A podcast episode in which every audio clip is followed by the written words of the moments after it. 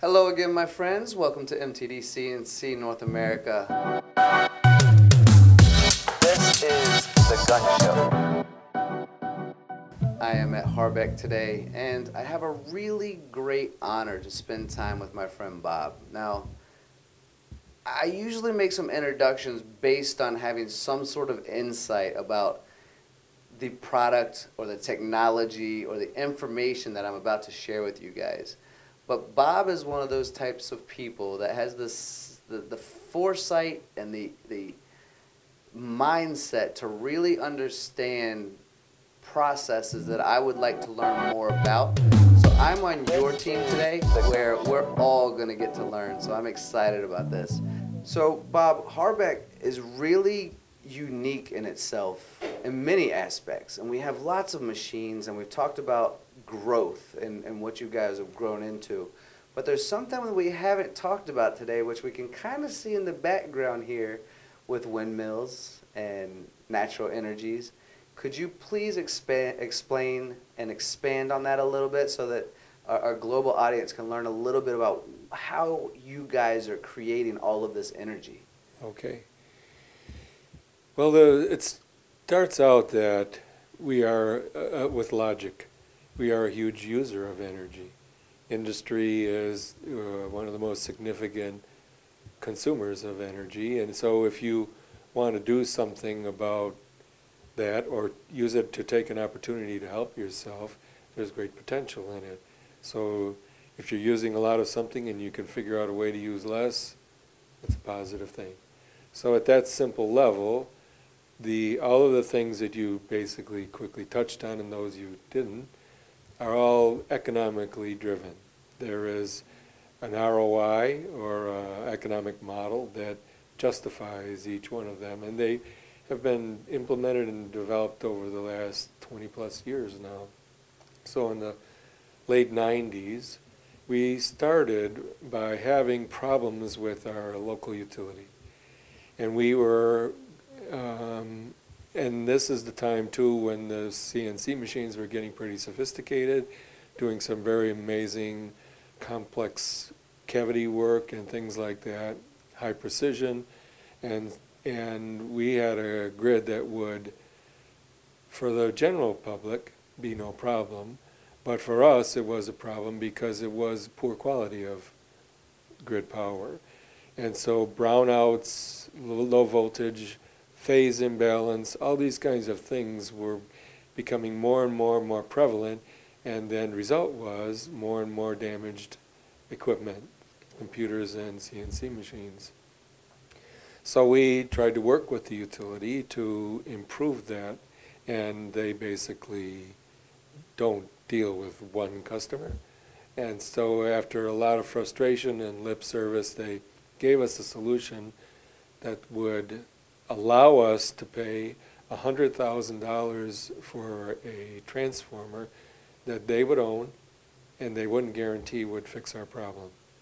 So my situation was I, I have a, a $100,000 outlay that nobody's guaranteeing will do anything, or do I go find some better way to use that $100,000? And so that was the core, the impetus to make it all happen parallel to that, I had always been interested in renewable energy before they had the word, before I even people knew about it. In that, when I was a kid, I was always infatuated with the magic of it. So the pull of a kite string, and the bigger I made the kite, the harder it pulled, and that invisible pull, the ability to do wood burning with a magnifying glass, nothing else. And so I always had this sense of magic about that invisible thing. And so in my younger life, I implemented wherever I could those, at that time, brand new technologies like wind turbines and solar panels and that at my home. And I am lucky enough to have a farm out in Webster, and, I, and so I put up my first wind turbine in 1980, which was a newsworthy event because nobody had ever heard of that in 1980 at home, and and I did a lot of work with geothermal and any all kinds of uh, alternatives that I could find, and so I had that experience and sort of like a passion behind me when I had this problem with the grid. So I decided to see if I could try to solve some of those problems that I needed a more intelligent way to spend that money on. And that began it. And at that time, so now you're in the late 90s, there uh, was not a lot happening in the United States, still isn't really, but there was a lot starting to happen in Europe. So I was able to find examples and learn from uh, um, different situations that were happening happening there, and learned about things like combined heat and power. And so as I sought to find the solution to the power quality issue, I became exposed to another whole level of opportunity, which was the the value of total energy. So that the potential for combining energy efficiency and energy uh, renewability uh, became a combination that we put together.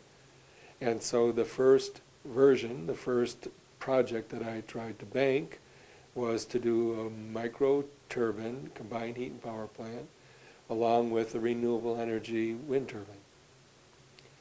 We set out to do it, got financing, but at that time, microturbines were at the very infancy. And so there was a lot of smoke and mirrors and false statements and that. So when we got our approval to go ahead, we ordered the first group of microturbines from a company and they refused our order. Then we went to the second group of uh, microturbine potentials and they refused our order. And we went to the third one finally, and they ma- could honor our order, but they were telling true pricing. The other two were not. So I had a dilemma. I had to go to the bank, explain the situation. I was lucky enough to get NYSERDA, which is New York State Energy Research and Development Authority, to help me and loan me money, but mostly they loaned me their name because when I could go to the bank and say NYSERDA is helping me, in New York State, that's sort of like an unofficial seal of approval. Mm-hmm. And so the bank recast the loan, said, but you can't have the wind turbine until we make sure about this. So we started out with um, micro turbine, combined heat and power plant. We ran 18 months, 100% off of our microturbines. No, we stayed connected to the grid, but never took any power from it because we didn't want to lose our hookup. And, and as long as it's within a couple of years, we uh, make the decision to buy the more efficient, but maybe a little bit more expensive machine. And that way of thinking we try to do in all of our equipment. And again, we were taught that by NYSERDA, who until the last few years had a program going where they challenged companies to give them a solution like that, that if I bought this compressor, I have to pay a premium, but the energy that I'm saving for a, a, a few years, and you would document it, they would come in and measure before you replaced the piece of equipment or purchased equipment where you were. Then you'd bring in the equipment and they'd measure you again, and then they would verify that, yep, you are saving that much energy, and they would reimburse you the, whatever their percentage of, of benefit they were giving you. So we learned a lot, and it became our modality for equipment purchases. So we have the energy generating potentials, the energy efficiency potentials. In that regard now, because of our changeover from just thinking of them initially as electric generators to fix our quality, power quality problems, they have now become thermal generators, and the electricity is the byproduct. And so, if we keep that way of thinking, as we learn through the different phases of it, regardless of the cost of the fuel for them, it will always be our most cost-effective way of operation. And the reason why is because of the, of the consumption, the totalness of consumption. We don't have to worry about if the price goes up and we're using it only for thermal, then we only use what we need and we get the electric another way. And so that whole combination of ultimate efficiency and ultimate renewable, the opportunity of renewable, is how we. Can I don't think you're full of baloney. I'm curious why. Bob, that I'm an absolute awe. I gotta be honest. I'm in Don't know? awe of what I'm learning from Okay. you um, and the information and, and you as a person. A couple of follow-up questions, just based on listening to you talk.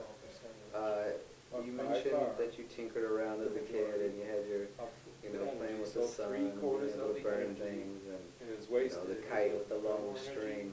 Um, so my one of my two questions is, Live on lakes and it rivers, feels to me or if like it's more than just a curiosity. Like you have a real passion for Because they have to get rid of what they call. maybe doing your part to make the earth a better Mhm. place But and it's not only destroy, waste if you're you know, sticking some on of our older Hardback we resources. use, And uh, the question after that is, uh, how doable is this for other companies to accomplish as well? It's I incredibly like that. doable. There is nothing that was invented here. Everything is off the shelf. But I- You touched on something that I wouldn't mention unless you did, which was there is another reason for me for all of this.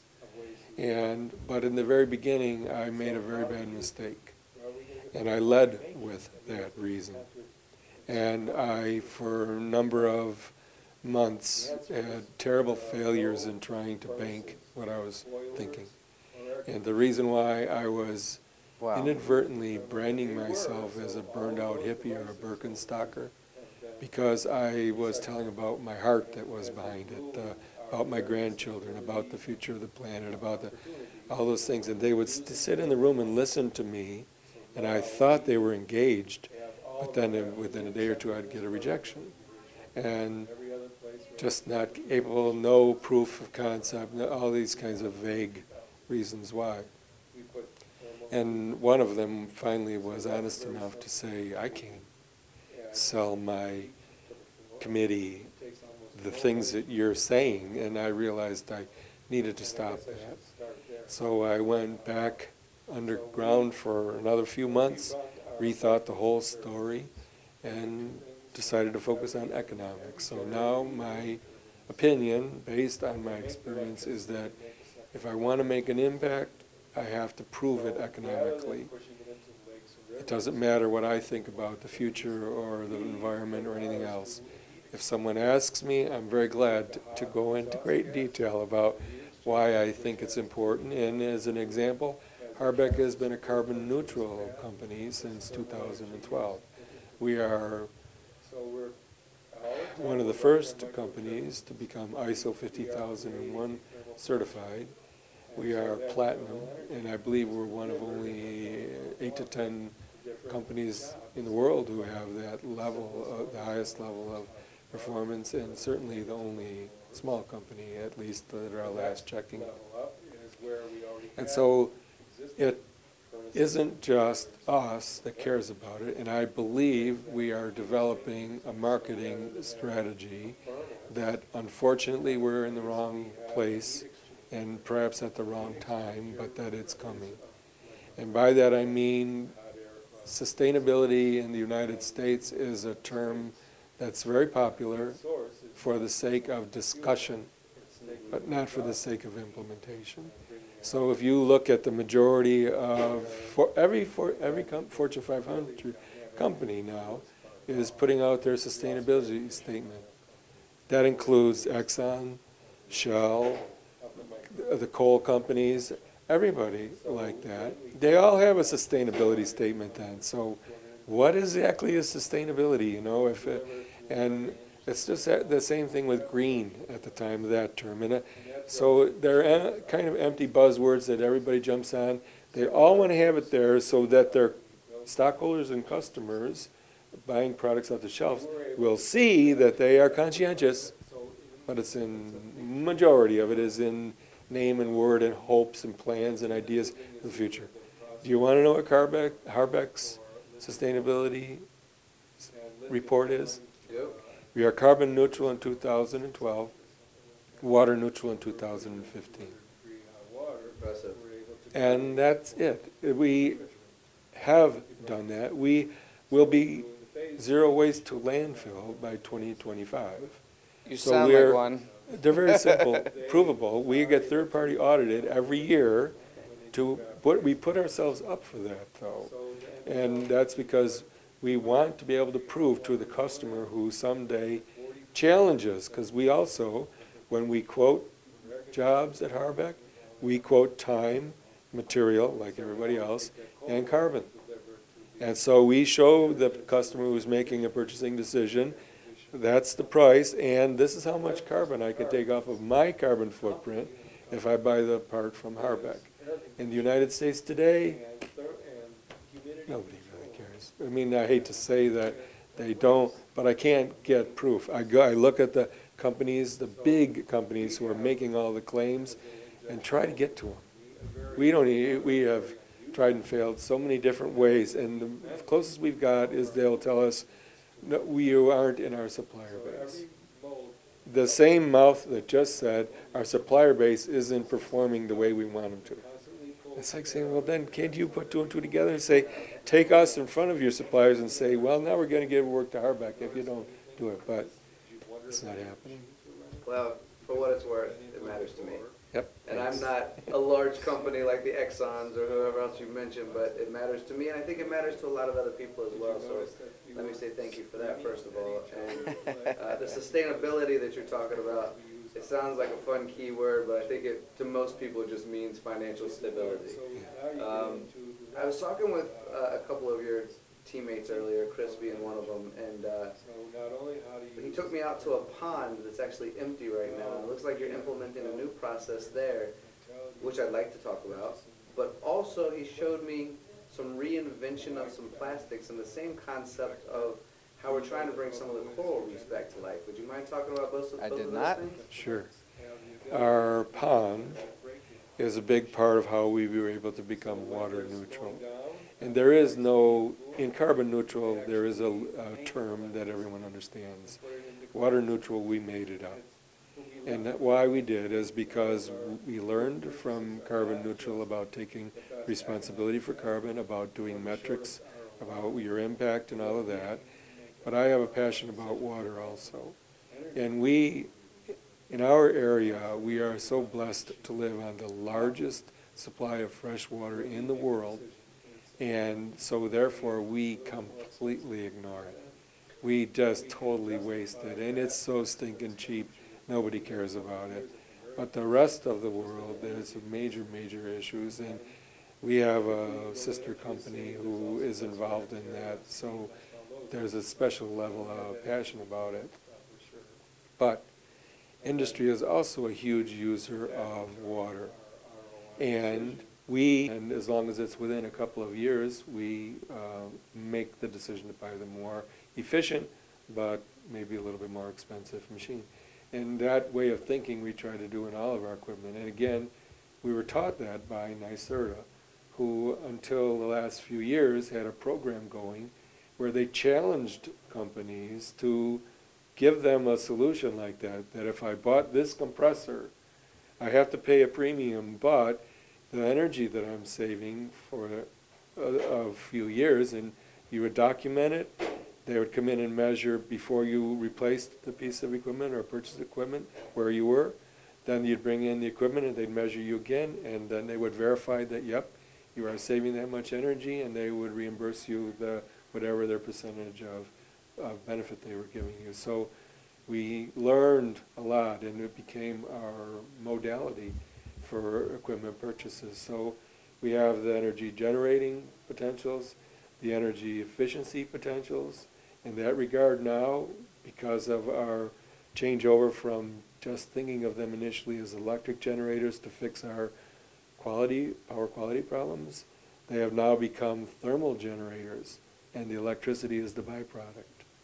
And so, and if we keep that way of thinking, as we learn through the different phases of it, regardless of the cost of the fuel for them, it will always be our most cost-effective way of operation. And the reason why is because of the, of the consumption, the totalness of consumption. We don't have to worry about if the price goes up and we're using it only for thermal, then we only use what we need and we get the electric another way. And so that whole combination of ultimate efficiency and ultimate renewable, the opportunity of renewable, is how we came up with a total solution. Well, Bob, that I'm in absolute awe. I got to be honest. I'm in absolute awe of what I'm learning from you um, and the information and, and you as a person. A couple of follow up questions just based on listening to you talk. Uh, you mentioned that you tinkered around as a kid and you had your, you know, playing with the sun and being able to burn things and, you know, the kite with the long string. Um, so my one of my two questions is, it feels to me like it's more than just a curiosity. Like you have a real passion for m- maybe doing your part to make the earth a better place and not destroy, you know, some of our older resources. And the question after that is, uh, how doable is this for other companies to accomplish as well? It's incredibly doable. There is nothing that was invented here. Everything is off the shelf. But I, you touched on something that I wouldn't mention unless you did, which was there is another reason for me for all of this.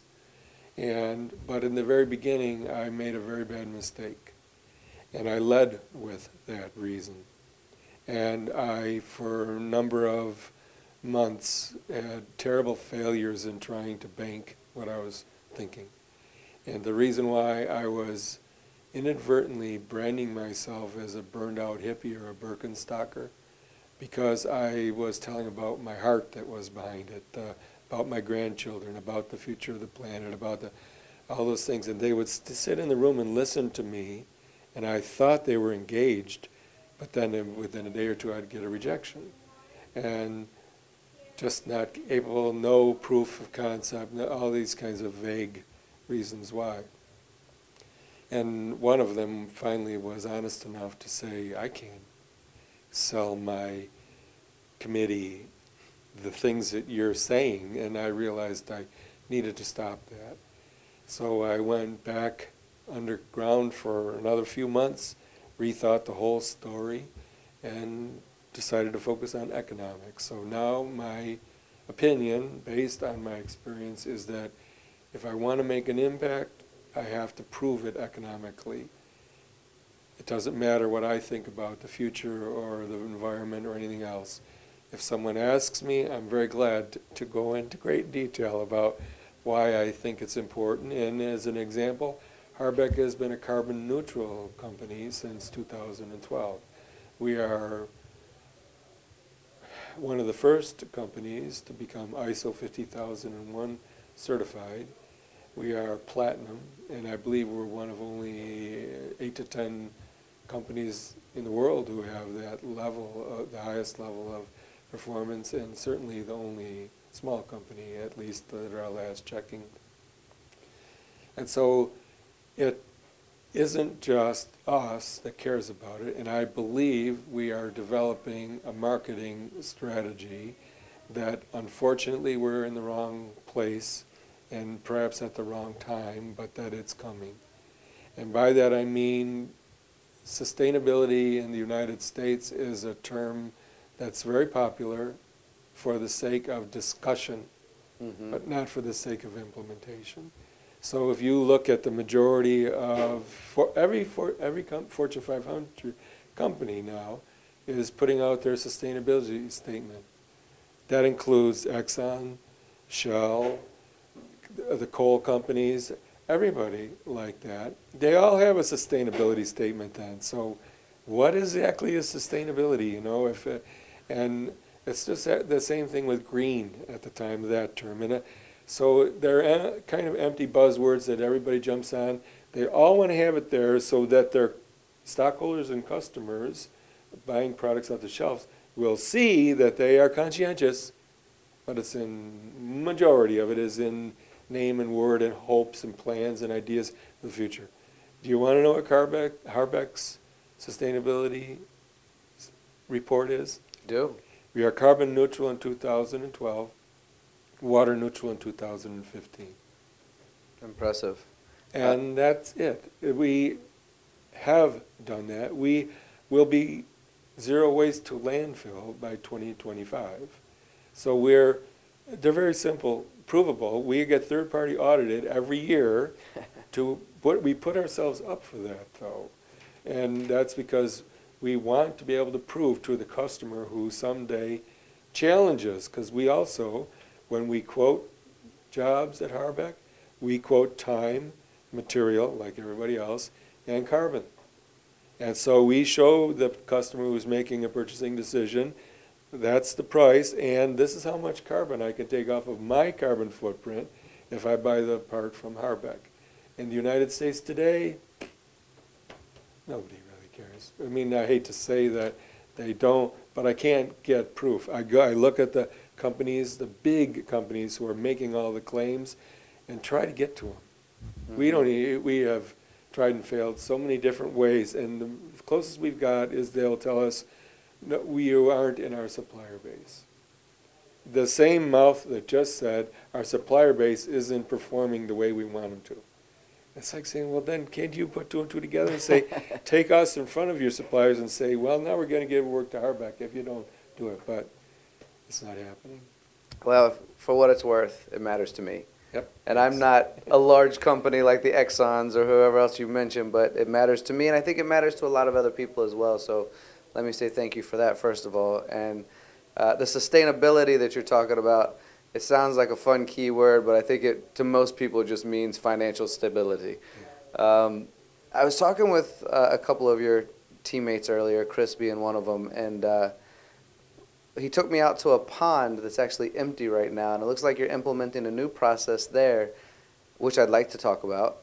But also, he showed me some reinvention of some plastics and the same concept of how we're trying to bring some of the coral reefs back to life. Would you mind talking about both of, both of those things? Sure. Our pond is a big part of how we were able to become water neutral. And there is no, in carbon neutral, there is a, a term that everyone understands. Water neutral, we made it up. And that why we did is because we learned from carbon neutral about taking responsibility for carbon, about doing metrics, about your impact and all of that. But I have a passion about water also. And we, in our area, we are so blessed to live on the largest supply of fresh water in the world. And so therefore, we completely ignore it. We just totally waste it. And it's so stinking cheap, nobody cares about it. But the rest of the world, there's major, major issues. And we have a sister company who is involved in that. So there's a special level of passion about it. But industry is also a huge user of water.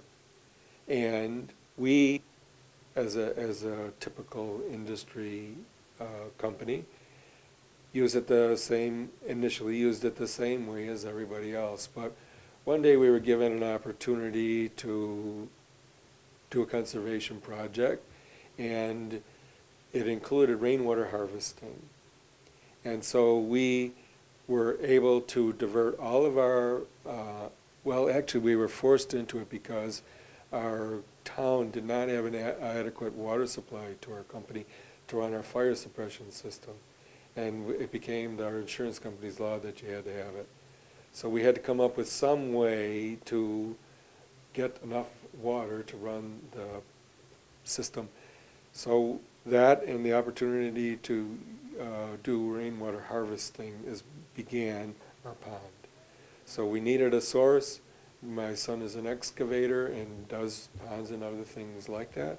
So he estimated he could do 900,000 gallon based on the depth of the bedrock and the area that we made available to him.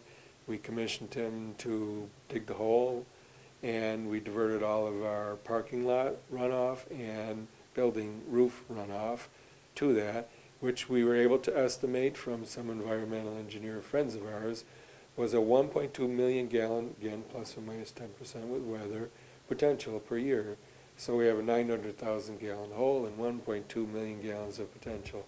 It's a good balance. And so Mhm. we were able to sustain a pond. And then, once the pond is in place and we have our fire system in place and all that is satisfied, an opportunity came about saving energy. And so, being this thermal enlightened that I was joking about before, we said, we, and we know we have this process loop that we're constantly running to cooling towers, spraying perfectly good city water, which I call energy water.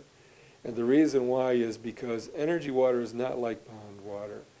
It is water that was taken from a lake or a river, run through a treatment plant, pumped back out. So a lot of effort and energy went into this, making this water that we completely take for granted.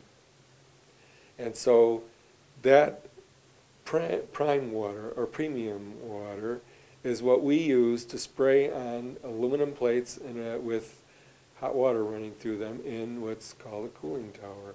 So when you go by plants in the summertime and see the big plumes of steam coming out, you know they have those same things. They're doing the same operation. But the water we're spraying on those is this energy water, the prime water. And so we began to think of how good ways that we could reduce that amount of water that we have to spray on those plates. And one way was to, and again, I mentioned I had geothermal experience, so we thought about the pond as a geothermal potential. And so we had some heat exchangers that in our earliest version of our uh, combined heat power plant had failed. They were a low quality uh, disappointment. So we designed and developed and built our own uh, heat exchangers. And when we took the dysfunctional ones out, we were left with these five units of, uh, and if you looked at the pond, if you notice that sculptural thing that's sitting on the bank, that was the first one. And we sunk it to the deepest part of our pond, connected to our process loop. And so we took our hot process water to the pond. We could control in and out by temperature. So we, at the beginning, only wanted to leave two degrees in the pond because I was raising fish there. I had thought that a nice thing about the pond would be for the employees to go fishing. And so we were raising perch and carp and all these things to have a balanced pond. Since then, no one has ever fished in the pond, so the fish have lost priority, and that thermal two degrees saved 900,000 gallons of water. So what we were doing was making the job that much less by the time it got to the wow cooling tower, so that much less water. That was an epiphany. And so we maintained that system, but always tried how could we do more. And now if you look at the pond, that unit has been extracted a few weeks ago. The water is almost uh, uh drained enough that they could install two enormous uh, geothermal manifolds or, or units and those will be sitting on the bottom of the pond. They're floating right now, but as soon as they're in the final position, they'll be filled with water, which will cause them to sink, and they will sit in the mud on the bottom of the pond. And now, if that one device, if you see it sitting out there, and you see the whole bottom of the pond coated with geothermal, imagine how much thermal we can put in or take out of the pond because it's, it's a thermal dump in the summertime and a thermal opportunity in the wintertime. Because at the bottom of the pond, even at the top freezes, it's about 50 to 60 degrees in the mud. And so if we wanted to use a heat pump, rather than trying to get the energy out of zero or 10 below zero temperature or 30 degrees even in the wintertime, we have this constant supply of 50 to 60 degrees. Wow. And so on and on and on and on the saga goes. And every time we do this, and at the beginning, our employees thought this was just a weird hobby. so finally, my controller one year came up with a brilliant idea of how to impress on the employees.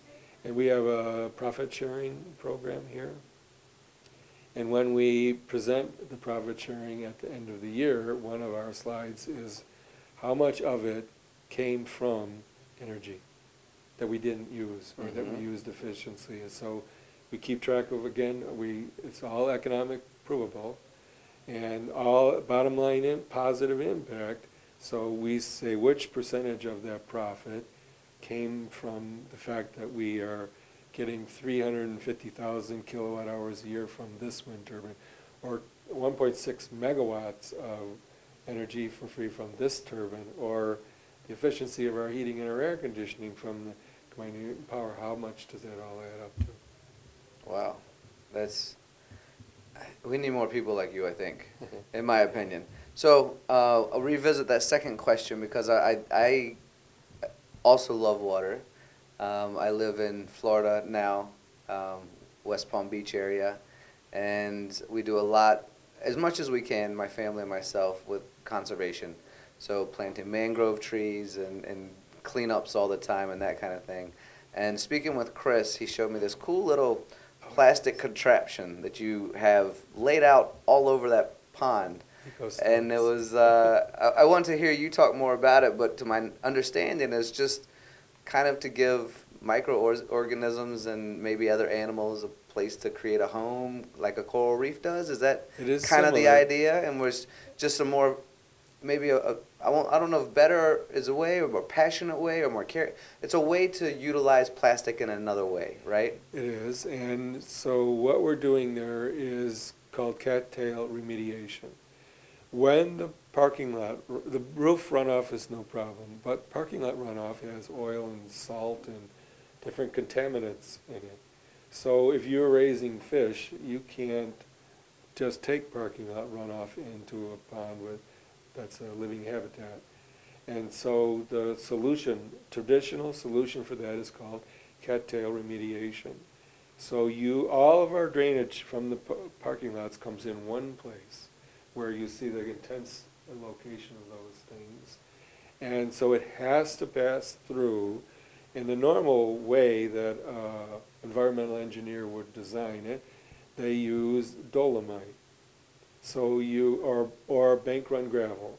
So cobbles or, or small uh, pieces of that, and to hold the roots of the uh, cattails, but also to let the water flow through unrestricted. And what that does is it creates a habitat for the microorganisms that eat the parking lot salt and oil. And so the stones, if you look at a stone in that kind of situation, it will have a film over it. That film is living. It's creatures that are eating the salt and the oil.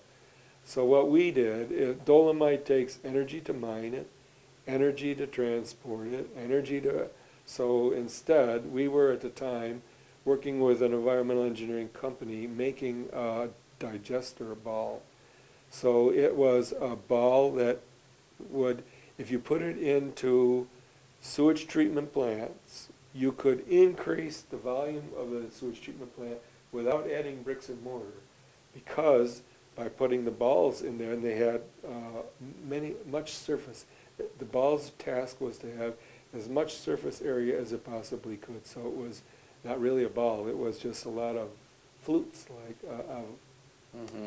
and therefore an increase of surface area. So they literally build these six by six cages. They fill them up with uh, uh, digester balls and put them into the mix of the sewage treatment plant. And the increased amount of bugs is increased amount of flow that they can handle. So from that experience, we got thinking about, well, if we could make something like that, we wouldn't have to use the dolomite.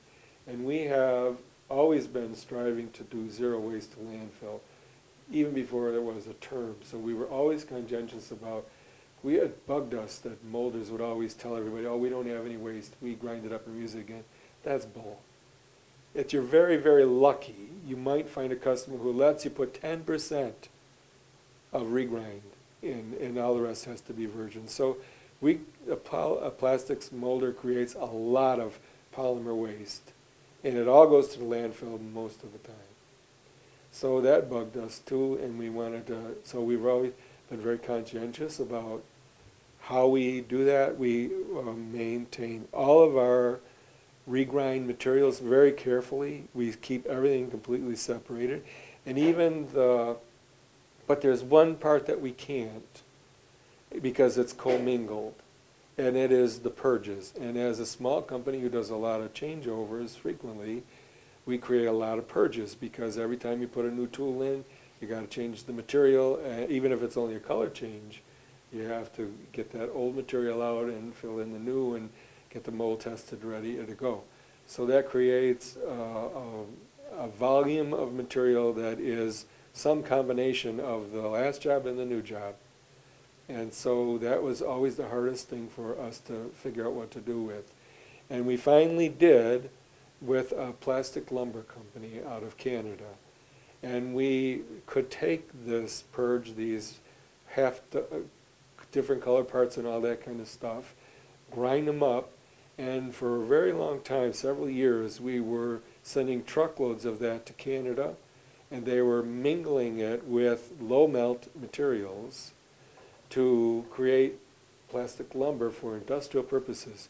So it wasn't very pretty, but it outlasted lumber in constructing forms and things like that ten times. Mm-hmm. So it was ten. They would la- the boards and that that they nailed or screwed to would last ten times lum- longer than lumber alternative would, and that was going along greatly. And then we were everything was going to the right places. And one day the Canadian company called us and said, "Can't take your material anymore." I said, "Why?" Well, our local molders found out what we were doing, and they said, "Take ours. Don't take it from Harbec." And so oh, no.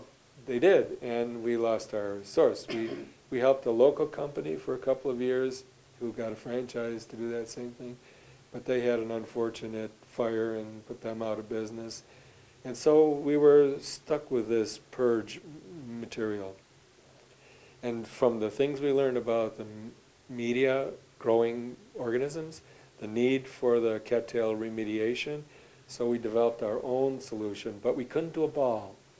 And the reason why the ball wouldn't work is if you think about it, the inflush of flow of water during a storm has turbulence, and it would have rolled all the balls to the bottom of the pond. Mm-hmm. So we learned from similar what you're talking about, coral reefs, and, and actually the idea came from mine traps. Okay. In the World War II, they would have the concrete mine, or not mine traps, uh, but the tank traps, and they would have the tank traps that these structures that they would line them up, and there was no way the tank could get through because it, it would, the harder they pushed, the more they dug in, and that was the, the shape that we needed. We had the material that we needed, this mixture of who knows what. And so, so far we've been able to come up with two solutions, but not more than two yet. Uh, what the problem with the material is because it's, I don't know what plastic. And nobody today, except our two exceptions, wants, I don't know what plastic. And so we have found very few, a very bright idea, but very few applications. But the EcoStone is what we call that one, and that worked out quite well for us. And we've done, Probably, we've we've done now. We give them away. We don't even make them anymore. But during the day when it was there and we were telling people about it and trying to promote it, we probably gave away to a half a dozen remediation projects. We would just say, if you bring a vehicle, we'll give you as many Gaylords as you want. And, and but then it, it just kind of faded away. And but that's where the original thing, the Eco Stones, came from. Creative, uh, Bob. I could probably talk to you all day, or should I say, listen to you all day about all this kind of stuff. Um, but I'm going to go ahead and wrap up and just thank you for sharing this and, and doing what you do. And uh, if you ever want to backpack Iceland with me, I uh, I've been there many many times, and I get inspiration. I want to go to Greenland from there, and uh, yeah, we, Greenland as well, uh, Iceland, any of the Scandinavian countries yes. we can we can backpack around. I'd love to have you join me because right now I'll go lay in a, a hot spring and I'll enjoy it, but I won't know the details like you do. So we can climb some volcanoes, we can watch some geysers, we can hang out in a hot spring. The invite is open, and, and thank you so much for sharing this story with MTD. My pleasure. Absolutely. Great job.